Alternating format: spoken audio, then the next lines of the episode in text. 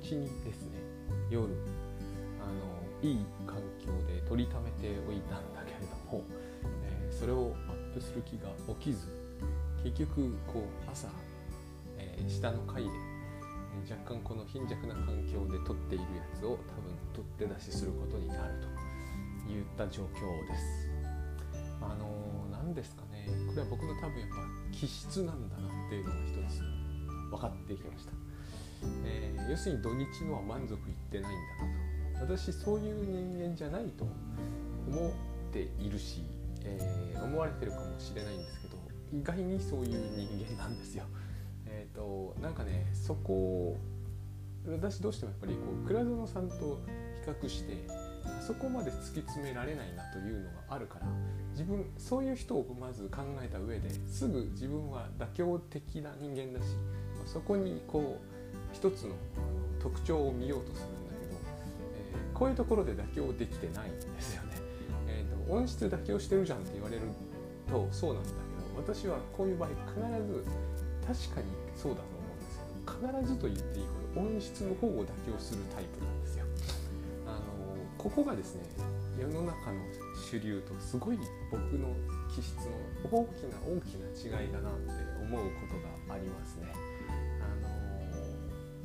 と要するに、えー、中身で勝負しちゃうんですよ。で分かるんですよ。私はそのモテなかったみたいな問題を抱えてきていたから、えーと、中身で勝負するっていうのはよっぽどであってもダメだという。あのまあこれそのいきなり男女問題にしちゃってますけどね。もっと服に気をつければ何とでもなるだろうっていうのは大いにあるんですよ。大いにあったのを僕知ってるんだけどなんかできてない。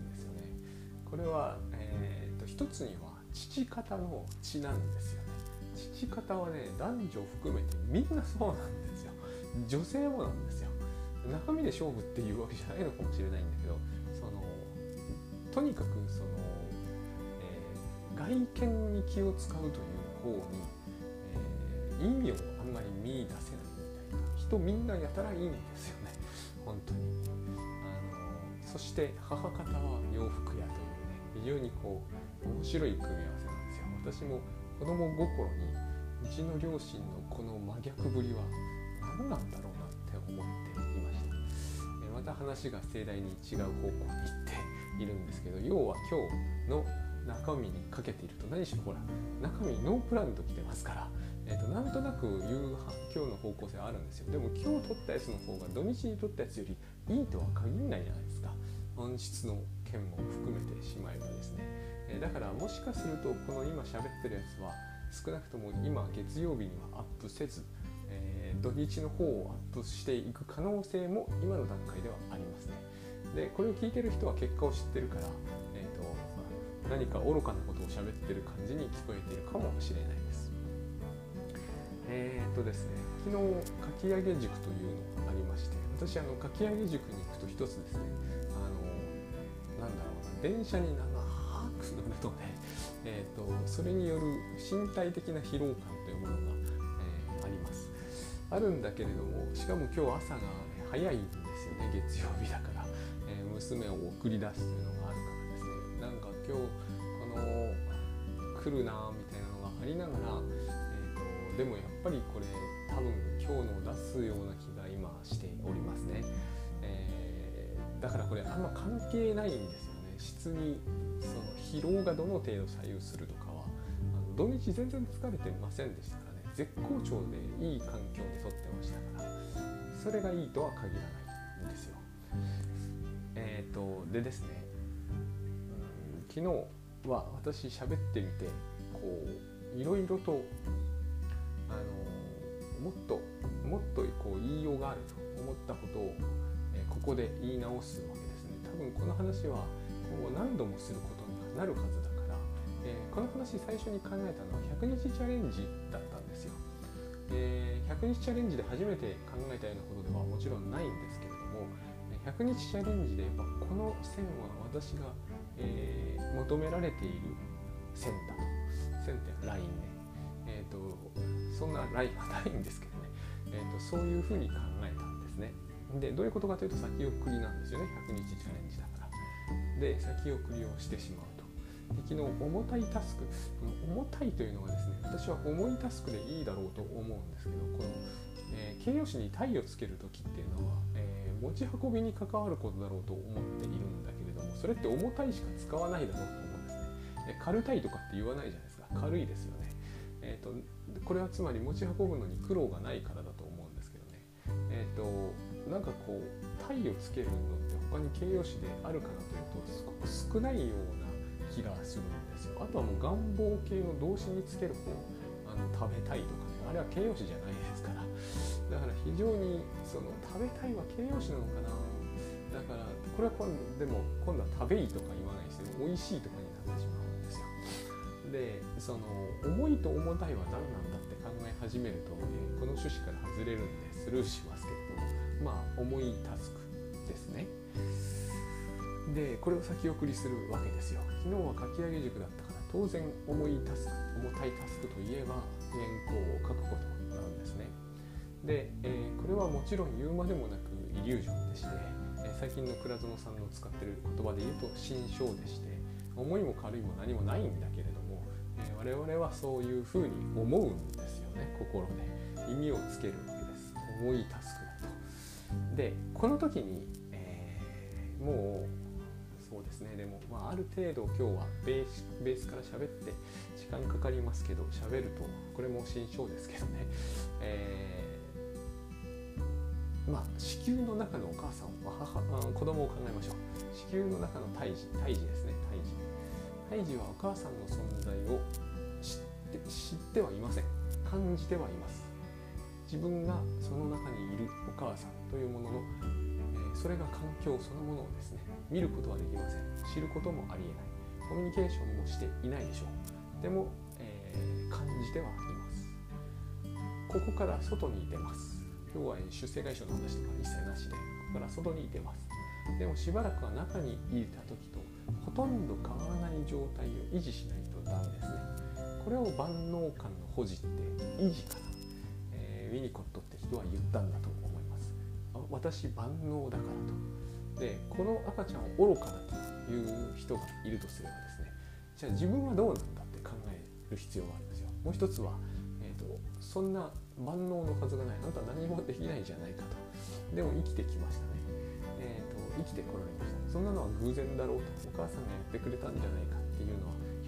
100%そうなんだけどそのことを疑う意義ってありますかって話なんですね。まず子宮はちなみにマトリックスね疑うことによ母さんは私のお腹の中にいる私のことをちゃんと考えてくれてるだろうか、えー、アルコールは控えてくれてるだろうか。あるいはカフェインを控えてくれてるだろうかと。そんなこと考えられる赤ちゃんは絶対いないと思いますが、えーと、あるいは、えー、鬱になって死んじゃったりしたら私ももろとも死んじゃうよね。考えてくれているんだろうか。と疑うことが、えー、その彼彼女なりの生存に何か役に立ちますかと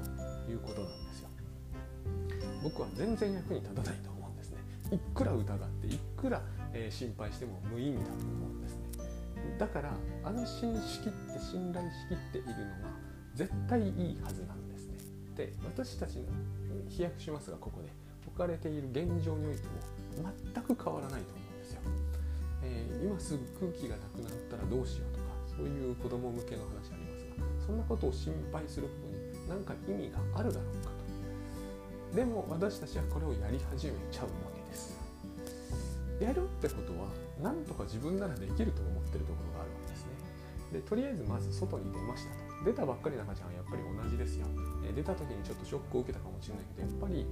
私は万能だと。全てのケアはなされるものだしそういう事情いきさつすら一切知りません。という状態ですよね。この時に、えー、お腹の中にいたところのお母さんというのは、えー、環境としてのお母さんといって外側からケアしてくれるんだけどまあ同じですよ状況的に見ると。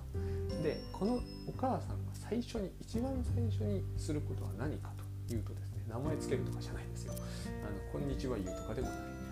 えー、解釈するということなんですね。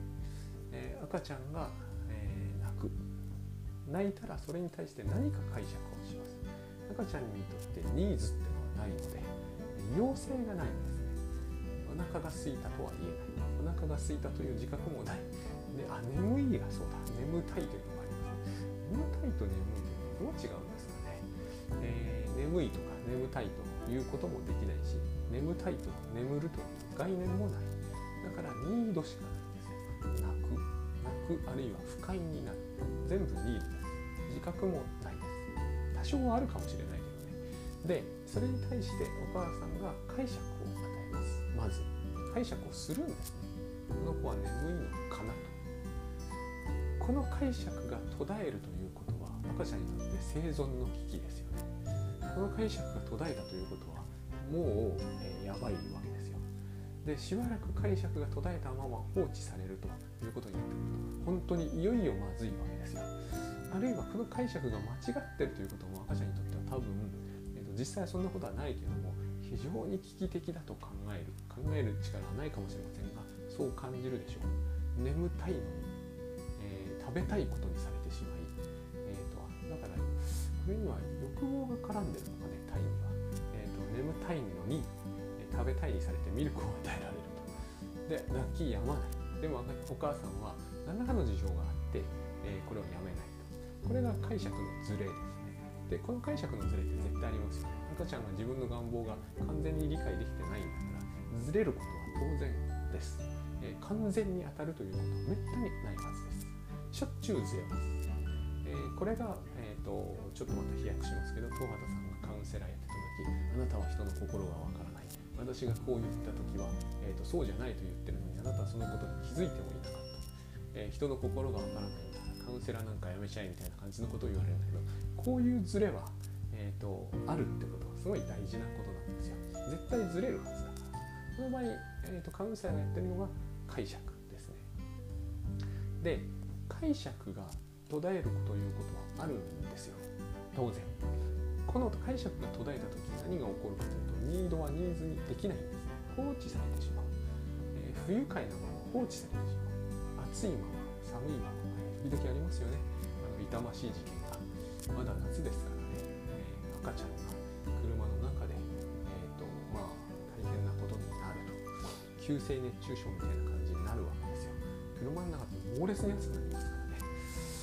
えー、暑い暑い暑い暑い暑いというニードがですねどこからも解あの解釈されないということは本当に存亡の危機なわけですね。で我々の、えー、解釈がなされない時に何が起こるかと。例えば面倒、えー、くさいとかって言うじゃないですか。面倒くさいというのは要望かというと全く要望になってませんよね。えっ、ー、と例えば昨日のかき上げ塾でえー、倉蔵さんかけません。かけませんは要望ですかという話なんですよ。かけませんはニードです、えー、めんどくさいもニードです。そうですよね、えー、不快です。不快ですは、要望になっていません、えー、赤ちゃんが泣いているのとは一見違って格好がついてはいるようだけど何の要望にもなっていないんですよ。お医者さんに行って調子が悪いです。かかりつけでよっぽど気心が知れてればでもやっぱりここでもそうですよね。つまりお医者さんが環境としてのお母さんとして完璧にさ、えー、機能するならばそれに対してあああなたの不調はねっていうふうに解釈を当ててくれるでしょう。でも何の解釈もしないとニードはニードのままで、えー、ニーズにならないんですミニコットって人が言ってるんですね多分で、えー、倉園さんかけませんとか言った場合あるいは、えー、掃除するのがめんどくさいとか言った場合えーと、これ解釈を加えない限りニーズにならないんです。で多分身近にこれを聞かれてる方は身近にお母さんはいないと思うしいたとしてももはや環境としての母親としてそんなものをいちいち全部解釈してはくれないでしょうから、えー、この時環境としての母親はもう自分の中にいるはずなんですよ。ここでなんですよ、えーとその環境としての母親はどうやって作ればいいですかという質問をいただいたので、えーと、これはもともといるものなんですね。私たちにとっては。だって生まれる前からいたんだから。私たちが生まれようとしているその環境は環境としての母親出てきた時には環境としての母親が当然いる。ミニコットが言った通りなんですよ。一人でいる赤ちゃん。ものはいないということはそういうことなんですよもう同時に言えることは一人でいる母親というものもいないんですよ。もしは一体で環境としての母親がいないということになってしまったらもう我々は、え生きていくのの危機なんですねだから、えーと、象徴的なんですよ車の中に一人でいるというのはね迷子っていうのもそういうことですねで、えー、私たちは迷子になるんですよ。大人になるとね環境としての母親は横にはいない。でも私たちの心の中にそれはすでに備わっているんです。備わっていないという人は、えーと、これを作り出さなければならないと本当に言う話になると。すればですねその人は自分のニードは全部ニーズに変えられないから生きていくのはものすっごい大変なはずです。ただしそんなことはありえないと思います。まずこれ聞いてる段階でありえないです。これを聞きたいと思ったわけじゃないですか。聞きたいと思わなかったらこれ聞けないですよね、えーと、ただ不調ですとかめんどくさいです。だからめんどくさいというのは、えー、解釈が途絶えているわけです。解釈はしばしば途絶えます。お母さんは、えー、忙しいからね。常に赤ちゃんの解釈ばっかりをやっていられない。で我々大きくなりについて母親からどんどん離れていくので解釈はどんどん途絶えるんですよ。その都度その都度、えー、混乱します、えー、ここで HSP 出すのちょっと場違いかもしれませんが繊細さんと言われている人はつまりこの混乱に耐えられないと言っているように私には聞こえるんですね。だから傷つくだけではないはずですよ。面倒くさいみたいな気持ちに頻繁にさらされていると思います。傷つくんですよ、えー、解釈が途絶えると。傷つくでしょう。当然、え、赤ちゃんは暑い暑い暑いと言っているのに誰もやってきてくれない。何の解釈も施されない。傷つくんですよ赤ちゃんは。ある程度傷つくことは避けられないんだけどこの傷つきが過剰になってしまってはいけないんです。過剰になるということは、えー、やっぱり命に関わります。命に関わらないとしても非常に情緒的に問題ですよね。だから解釈が途絶える。ないし解釈が間違うというのは避けられないんですよ。 good enough で、えー、パーフェクトはありえない。 good、very good ってことはないんですが good enough なんだけど少し必ずずれるから途絶えもするし間違いもする。その時に私たちはですね自分で解釈をするという能力を身につけられているのが理想です。つまり書けませんというものをですね、えーと、書けませんというからには書きたいんですよ。そうですよね。書きたくも全くないのに、えー、書けないということで悩まないじゃないですか。つまりこの need というものは必ずニーズに変わりうる可能性を秘めていてえ適切に、えー、適切にですね、ー、 listen すればですね必ずニーズになるはずなんですよ傾聴するんです。カウンセラーが傾聴するように自分に、えー、自分の声というものにですね傾聴する必要があるんですよ、えー、ニードのままにしておかない。ニードのままにして放置すると、私たちは2つのことはまずまずやることは1つ。偽りの自己というものを発達させるんです。ここで出てくるんですよ。false self というもの。偽りというだけあってこの偽りの自己のやることは嘘をつくんです。嘘をつくんですよ。例えば、えー、ある程度大きくなった幼児がお母さんお腹空いてないからと嘘をつくんですよ。こうして、えー、ケアする対象というものがつまり環境だったはずの母親が対象になってしまってこの対象というものの顔色を伺ったりご機嫌を伺うことで、えー、自分へのニードを満たしやすいような形を整える。じゃあそのニーズあの偽りの事故って、え、ない方がいいのっていうとない方がいいんだけどないってわけにはいかないものですよね。なぜならばお母さんは常に完璧な母親ではないからグッといなくでしかないから、えー、ずれることもあればですねミスることもあります。ただ同行しちゃまずい。んですね同行すと何が起こるかというとこの偽りの自己がどんどんどんどん発達していってしまうんです。これが多分ある種の、えー、シュレスホールドかな、えー、生き点を超えてしまうと沸点みたいなのもいいですけど、まあ、シンギュラリティみたいなシンギュラリティダメだな。とにかくあるポイントを超えると多分スキゾイドとあるいはジゾイドといった、えー、ちょっと病的な、え性格というものがですね発達しちゃうんですね。で、え偽りの自己は必要ですよ。偽りの事故は別の言い方をすると世話役の事故という言い方をします。管理します、例えばかき上げ塾なんか全く行きたくなくなったと。あれに行ってても何にもならないと思っているんだけどでも皆勤賞を目指そうと。これが偽りの事故がやりがちなことです、えーと、何かですねラジオ体操のスタンプを集めるみたいなことに、えーと、を得意とするんですねこれをやることにより外的にはうまくやっているという形式を整えられるんです。で偽りの事故というのは能力を伸ばせば伸ばす伸ばすことが非常にできるものであってほとんど偽りの事故だけで仕事をやっちゃってるという人だって世の中には結構いるんですよ。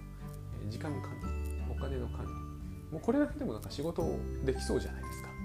えー、そしてですね偽りの事故でライティングもしちゃう。ライターにもなれちゃう。ほとんどの部分はうまくコピペをしたりいろんなこう技を使ってですね、えー、書き上げてしまう。そして納期にもピタッと間に合わせる。何が問題なのかと。書きたくないということが問題です。書きたいとはかけらほども思っていない。これが偽りの事故です。だから偽りの事故が発達している人にとっての口癖が面倒くさいになるのは当然なんです。偽りの事故というのは面倒くさいんですよ。それをしたくないのにやるっていう能力を身につけているから。一番最初にやったのはお母さんの環境、えー、供給ニーズ解釈が間違っていた時に、え、偽りの事故が、えー、私自身の世話をした。この世話は稚拙なものでした。最初は。えミルクが飲みたいのに、え寝かしつけに走ってしまうお母さん。時間がないんでしょう。そこで、え偽りの事故を発達させます。いやいやあのお母さん僕ミルクなんか飲みたくないからって静かにしている。これが偽りの事故の、え得意とする技です。何の解決にも大抵なってないんだけれどもでもこの場合、えーと、すやすやと寝ている素直ないい子という像をお母さんに提供することができますそして、えー、環境供給の不備というものを何かうまくこうここでまとめ上げたような結末を迎えることができるんですよ。当然偽りの事故のやってることというのは、えーと、好きでやってるはずがないのでこんなことを、えー、いい子であるとか、えー、見た目は整ってるんだけれども、え、ちっともここに、誰の要求も満たし得ていないという実は現実があるんですよ。忙しいお母さんにとって助かったぐらいの結果が得られる。ところがこれが結構バカにならないから、え偽りの事故というものはすごく発展しがちなんです、えー、いろんな社会の難しさの中でこれはどんどんこう、えー、力を伸ばしていくんですね不登校不登校じゃないな、えーと、つまり学校に行くみたいなところが偽りの事故でやってる子供っていうのは、残念ながらたくさんいますよね。だから夏休み明けとかが問題になるわけですよ。我が学校めんどくせえってなるわけですよ。だって偽りの事故なんでね。えーと、偽りの事故によって本当は学校行きたくない私ってのがいるんだけどまあまあそれはいいからじゃああんた引っ込んどいて。これが引きこもりですね。引きこもりというのは心の中で起こることなんです。ミニコットに言わせると。で元気に入ってきますがこう楽しいよとかっていう偽りの事故がいてくれるんですよ。だけれども、結局行くの自分ですからね。面倒くさいわけでずっとそういうのに頼って生きているとふと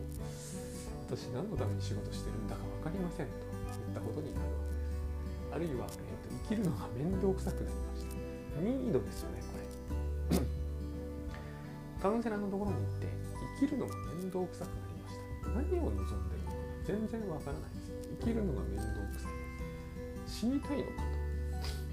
死ぬのは怖いですとかってなってくるともう完全にニードじゃないですか。この人は一体何がしたいのかがわからない。で、えー、基本的にすごくベーシックにですね、えーと、特に精神分析がどうのこうの言わず、え、特に知識がどうのこうのないという場合であっても必ずカウンセリング的に人が必ずこの種の人に聞きたくなることがあるはずです。あなた何がしたいんですか？ですよね、えー、あなたどうしたいですか？カウンセラーも聞くことがもちろんあります。お母さんだって聞くじゃないですか。あなたは一体どうしたいの？何がやりたいの？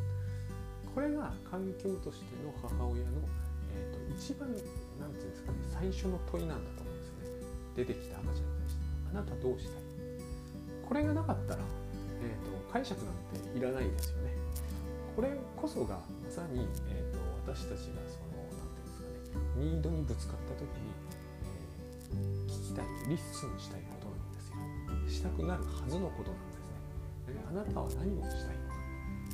書くのめんどくさいです、うん、あなたは何がしたいですか。って倉園さんが聞くと。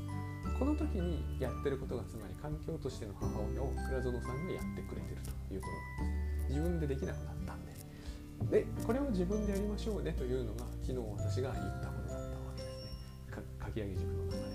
かき上げ塾ってこういう話をしてるんですよ、書く話と全然関係ないじゃんと思われるかもしれませんが、えー、書くっていうことを、えー、本を本というレベルで書くってことを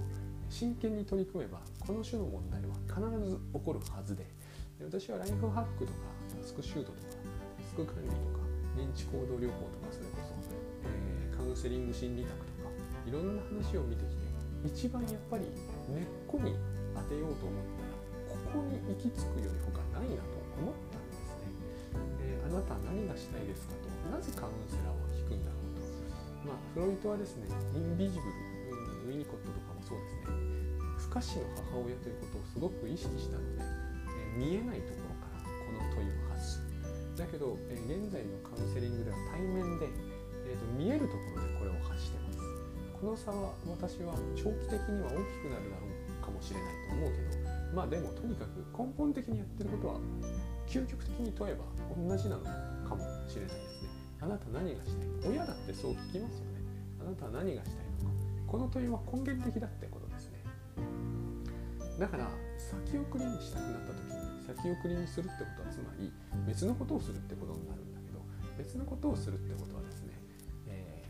ー、もっと解釈しやすい別のことをするんですよ。だからえー、環境としての母親はちゃんとそこで、えー、ちょっと微妙なんだけど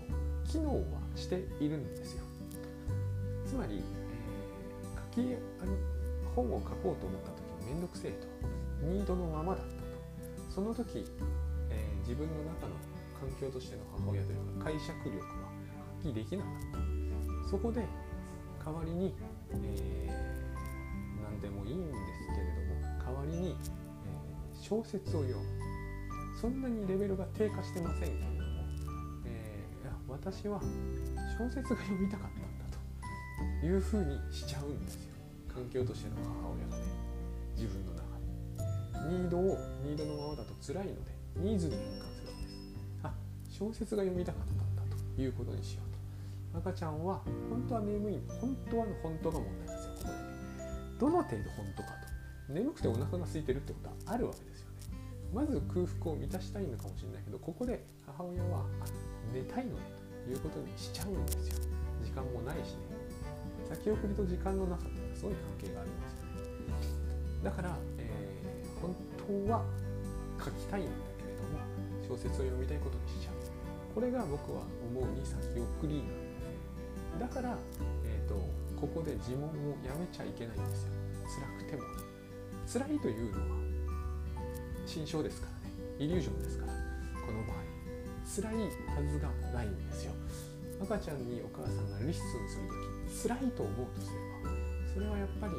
えー、時間に追われている忙しい。とにかく、えー、 listen するのが辛いんじゃないはずなんですね、えー、何がしたいのかと。問うのが辛いってことは本当はありえない。だけども我々は忙しいと思っていて時間がないと思そんなの面倒くさいと思ってる。つまりすごく偽りの自己が進歩してしまっているのでこれを辛いと考える。そうして、えーと、もっと分かりやすいニーズに変換してそこでニーズを満たしてごまかしてしまう。2つのごまかしがあります。1つは偽りの自己が暗躍している、えー、偽りの自己というのはつまりやりたくもないことをやりたいことにしちゃう。でもう一つが同時にそれによってやりたかったかもしれない。2番目3番目4番目。を一番やりたいことにしてしまうというごまかしがあります。だからいかにも偽りなんですね嘘なんですよここにあるのは。ででですね私は倉蔵さんのお話を伺っているとですねこの偽りの自己に任せるということを非常にこう、えー、て言うんですかね。まあ彼自身の気質に多分倉蔵さんご自身の気質としてまずこの偽りの自己で生きていくというのが嫌なんろうと,、えーと、嫌なんですよみんな、えー、私だって好きでやってるというわけじゃない。偽りの事故でやるってことは、えーと、やりたくもないことをやりたいことにしてやるってことですから。当然誰だって嫌なんですけれどもクライナさんはここのところが徹底してるんですね、えー、私が思う全く使ってないということは決してないです。そんな人はいません。大体服着て歩いてる段階で偽りの事故ってある程度機能しているはずなんですよ。すっごい服着たいって思ってるかどうかは疑わしいでしょう。と思うんですよね私は、えー、だからといって裸で歩きたいかっていうとそれもまた違うと思うんだけど、えーと、いつでもどこでも絶対服が着たいですっていうわけじゃないじゃないですか。でも我々人間はいつでもどこでも服着てますよね。偽りの事故はあるんですよ。人間である以上は。少なくとも現現代社会においては絶対に、例えば時間だって、えー、倉野さんはすごくルーズじゃないんで割ときちんと守る。でもすっごい時間が守りたい人かっていうとそういうわけではないと思う。でも、えー、時間はおおむね守るということは偽りの時間がちゃんと機能しているはずなんですよね。でも村園さんはそれをミニマムにしようという、えーと、意識が私にはやっぱり非常に強いように見えるんですよ。多分かなり偽りの事故で生きていくっていうのも試してこられたんだろうし決してそんなに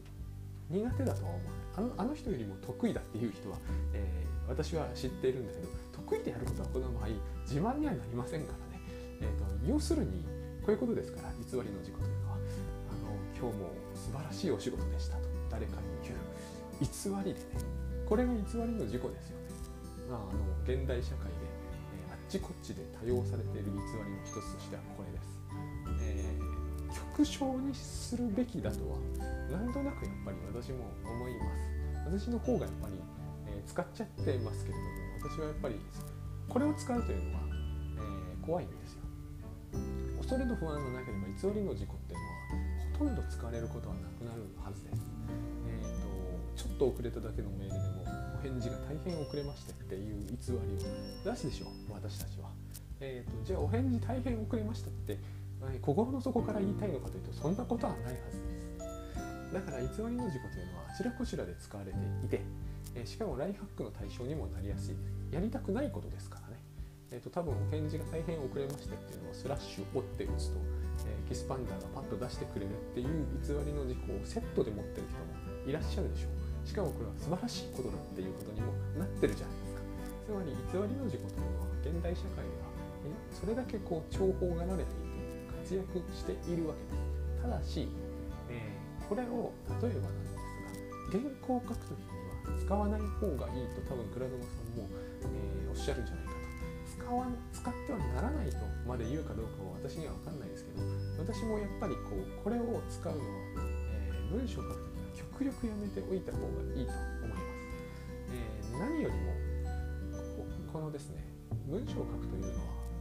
えー、絵を描くみたいな話もそうですけれどもそう村野さん音楽されてますからね私は音楽している人が、えー、偽りの事故で音楽しまくるというのはなかなか信じられないですよ。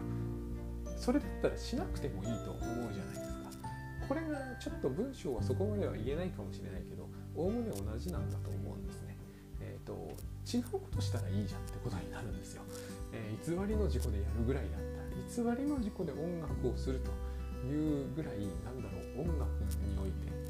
え私には分かんないですけどねテクニックが圧倒的に優れてるんだけどもう全く演奏なんて少しもしたくないし歌も歌いたくないんだけど人前で演奏して歌歌ってますってなんか相当変な感じがします。偽りの事故というのは、えー、盗作なんですね。ひっくり返ってしまっているんです。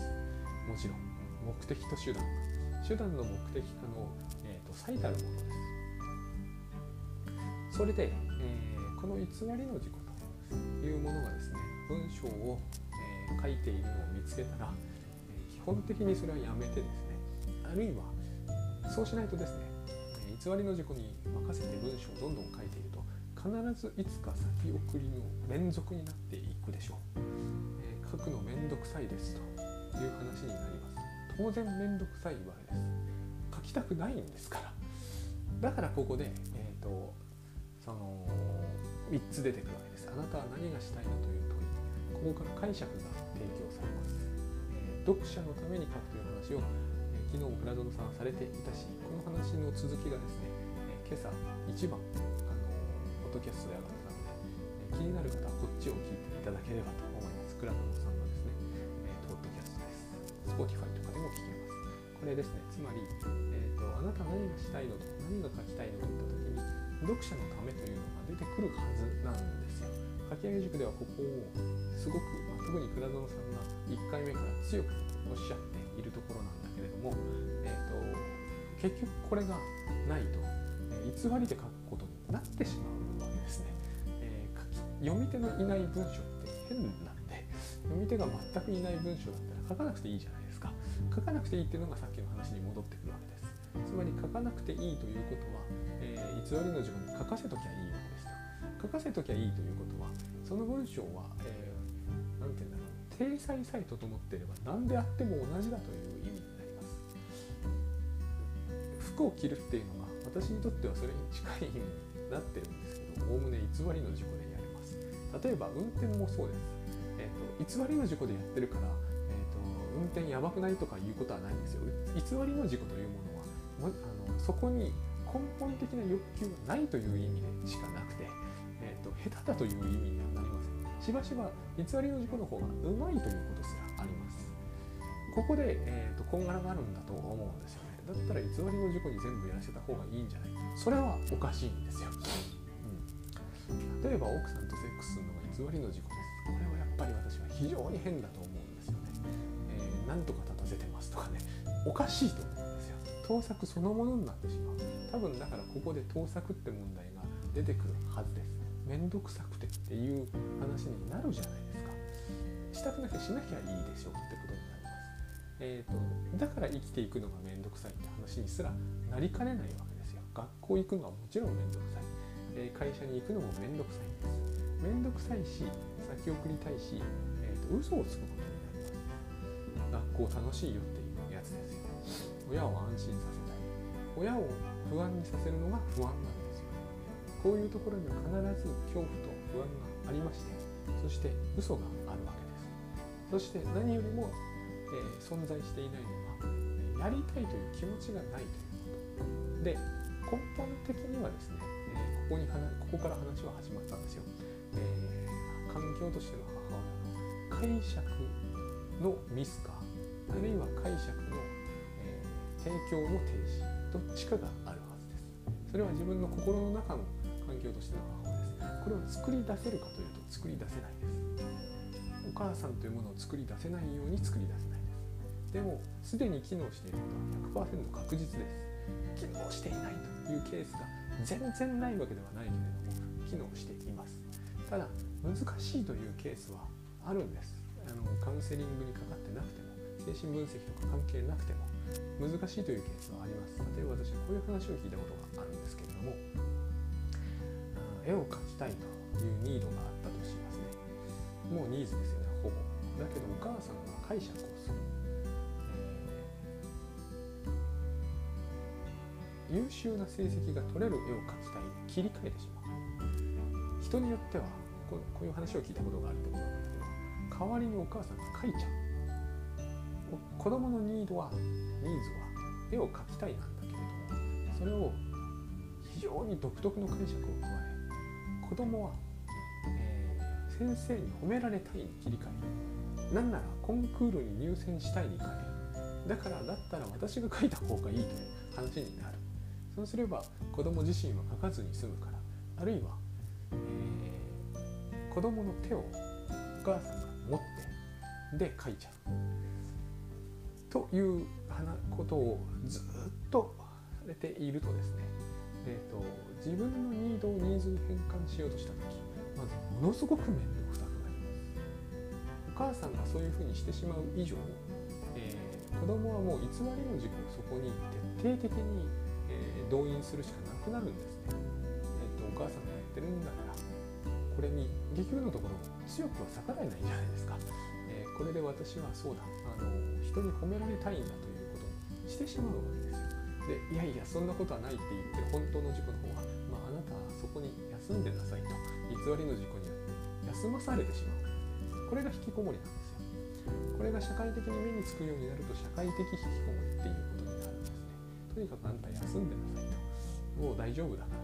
らと。でお母さんとうまくやるうまくやれてるかどうか分かりませんがうまくやる偽りの事故がどんどん発展してくる。このまま大人になってしまうとこの偽りの事故を発展させた人は偽りの事故ってその偽りの事故って何ができるかというとお母さんの機嫌を取ることしかできないんですよ。だからすごくいろんなことができるようで、えーと、お母さんと一緒にいる時にはですね、えー、実際に離れてみるとお母さんのことが大好きなわけでもないのにお母さんがいないと何もできないという不思議な、ね、状況に置かれるんですねこういう話はでも現に何いくらか聞きます。つまり、えーと、解釈はできるんだけれどもその何て言うんですかね本当の自分のニードを解釈するのにしては随分外れた解釈しか自分の中からも出てこないというのが、えー、いわゆるこの解釈をする上での難しさなんですね。でもそれはいないってことにはならないんです。もう少し、えー、そのお母さんの機能を修正したり補強してあげる必要はありますが、えーと、作り出す必要はないんですね一からやり直すとかそんなことをする必要はないんですよ。のはずなんですね。で、えー、多くの場合私たちは面倒くさいとか言っているのもいわゆる重たいタスクだけですから、えー、重たいタスクを前にして面倒くさいというのは当然なんですよ。つまりそれは、えー、解釈をうまくする、えー、環境都市の母親がうまく、え機能できていない場面に遭遇した時面倒くさいです実は私書く時はそうは思わないんです。えー、書き上げ塾の方が話を合わせますからなるべくこう面倒くさいケースを面倒くさいケースをイメージしながら喋りますけれども私にとっての面倒くさいタスク重たいタスクというのはそういうんじゃ本当はないんですよ。私にとって今面倒くさくて重たいなと思うのは税理書類の整理とか。で例えば私のパートナーの大橋悦夫さんとかあれのどこが面倒くさいんだってことに今度はなるわけですよ。なぜならば彼は、えーと、税理書類の処理に関して言えばそういうものを整理するの何とかするのは、えーと、専用の偽りの事故が猛烈に発展しているかないしは、環境としての母親の解釈が非常に適切であるかのどっちかがあるのでそもそもそのタスクは重たくも何ともないですねつまりここのところで、えーと、クラトンさんの言う通り、えこれはイリュージョンなんですよ重いとか重たいというのはですね、えー、私にとっての重いと、えー、大橋さんにとっての重いとクラドンさんにとっての思いはどれも違うんですどれも違うってことは客観的じゃないってことですよところが多くの人はここでそもそも、えーと、非常に不思議な発想を持っていて、えーと、思い出すというものは客観的に重いんだって思ってる方が結構いらっしゃるんですよ。誰も彼もがそれはやりたくないんだそんなことは絶対ないです、えー、私にとって原稿特に書籍原稿を書くというのは少なくとも重くはないですし、えー、大橋さんにとってはほぼ間違いなく、えー、確定申告の書類を揃えるというのは重くも何ともないです。一番軽い可能性がありますこれ信じられない人にはなんかそれはおかしいんじゃないかって話になっちゃうじゃないですか。そういう人いっぱいいますよね、えーと、あのタスクが重くないはずはないと確定申告は、えーと、最悪だって思ってる人いっぱいいます。私の知ってる中に。でもみんな全部、えー、幻想ですよ、えー、それは何か見てます。多分もう全然違うものを見てます。そしてそもそも、え解釈ができてない。あなたは何がしたいんだ？多分税務に関してしたいことなんか何もないから、えーと、めんどくさい。めんどくさいこれだけが泣いてる子供のように出てくる。でしかも偽りの事故というものも発達していない。日本はやっぱりこう給料から天引きされる形式をとってるので、えーと、服着るぐらいあるいは歯を磨くのように偽りの事故が発達する部分がないんですよね。お母さんの顔色を伺ったという税務関係の書類では多分ないでしょう。そういう意味で結局何も発展してるものがないんですよ。そのために、えー、一番やりそうなことはそうか私は今税務書類の整理をしたいんじゃなくて YouTube が見たかったんだというあの解釈を大幅に変えることで逃れる。んですねこれは先送りです。この話を、えー、私はキャクチャレでしなければいけないとずっと思ってたわけです。そしてそういえばこの話って、えー、ファクトリーのところでも、えやり直さなきゃいけないところがあったし、え書き上げ塾でもそのまんま、えの問題として出てくるなと思ったんですよ。なぜなら原稿が重たいという訴えは、えーと、後を絶たないところがありますからで偽りの事故で書いちゃダメだし偽りの事故では書けますよ偽りの事故では何でもできるんですこの辺もあの誤解されてるんですけどね偽りの事故でも書けますが偽りの事故では書かないとで解釈をずらしてもいけないと残ることはできることは自分で自分に聞くしかないんですよリスンすると、えー、月に1回の講義で、倉園さんのところに行って倉園さんからのこうお話を伺うことで、えー、解釈を与えられて昨日完全に解釈を与えられたんですよ私たちは。えーと、読者のために書くということをしたかったんでしょうと。これをもちろんこれ一言言っただけじゃないですよ。だからポッドキャスト聞いてくださいという話なんだけど、えーと、これをですね、倉園さんのその生い立ちの話から始まってだから、えー、みんな読者のために書きたいということなんだというかそういう気持ちがあるんだというものを思い出して思い出させてもらうわけですよ。それは、まあ、私が一番やりたかったのはここで眠ることなんだと思い出すのと同じなんですね。ニードをニーズに変換することができれば、えー、あとは、まあ、話早いと言いますか、えー、確実にそのその時はね少なくとも、えー、書きたいという気持ちに、え書けないじゃなくて書けないのは書きたいからですから書きたいというニーズが自分の中に、えーと、自分の中でですね成立するんですこれを昨日解釈っていう部分を意味付けと言っていたから意味付けでもあるんですけどね、えーと、分かりにくかったなと思いますグッドバイブスで使う意味付けとはしかも微妙にニュアンスが変わるからこれも同じ部分もあるんですけど、えーと、解釈。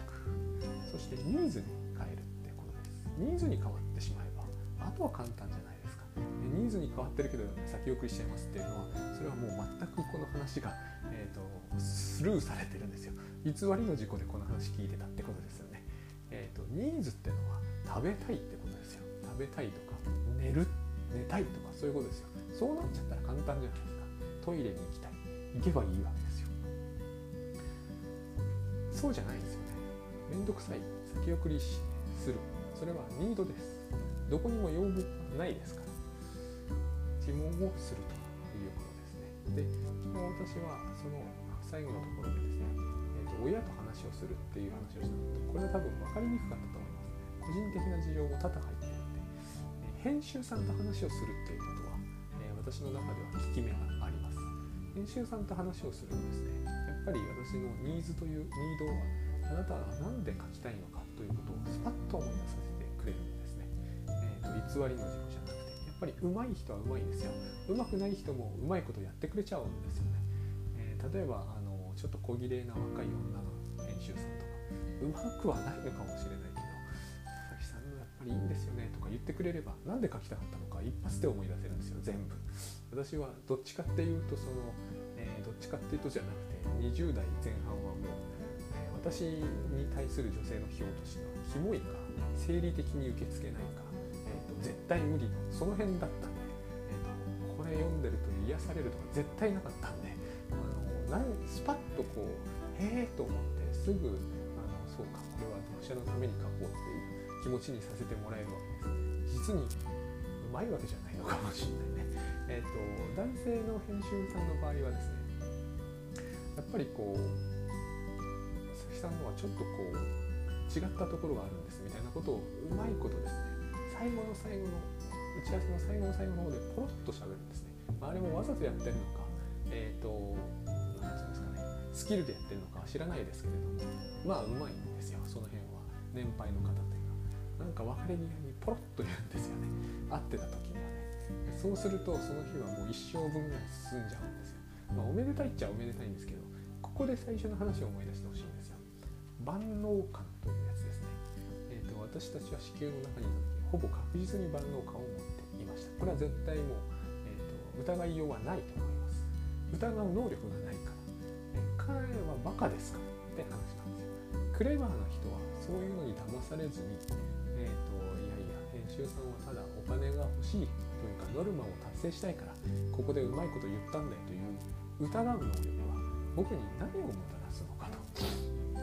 そのニードをニーズに変換してもらった上でさらにそこに疑いを差し挟んで、まあ、そういう言葉には踊らされずに書こうみたいに思う。その猜疑心という能力は。私に何をもたらすんだろうと。それはやっぱりですね赤ちゃんがお母さんのことを疑うことによって、えーと、なんかうまく自分に有利にことを運べるんだろうかという問いと僕は本質的に変わらないと思う。んです。結局、えー、本が出せると。で出せるケースの方がある意味では私にとってはですけども編集さえ信頼しておけばもうそれだけでも出せるケースっていうのは多いわけですから圧倒的に。で編集さんというのが他人ですよね。第一の読者でもある。その上で読者さんと環境というのはつまり運命みたいな話になっちゃいますけどもこの現実を信頼しておくと言ったこれは倉園さんのお話ですよね。グッドバイブスの、えー、そうしておくことで書けるんですよ。書きたいというニーズが成立する。現実を信頼できなかったら、えー、書きたいというニーズは成立しないじゃないですか、えー、書いてるうちに核戦争が起こりました。ダメですよね。だけれどもそのように疑うことが私に何をもたらすのかと。書けなくなるだけですよね。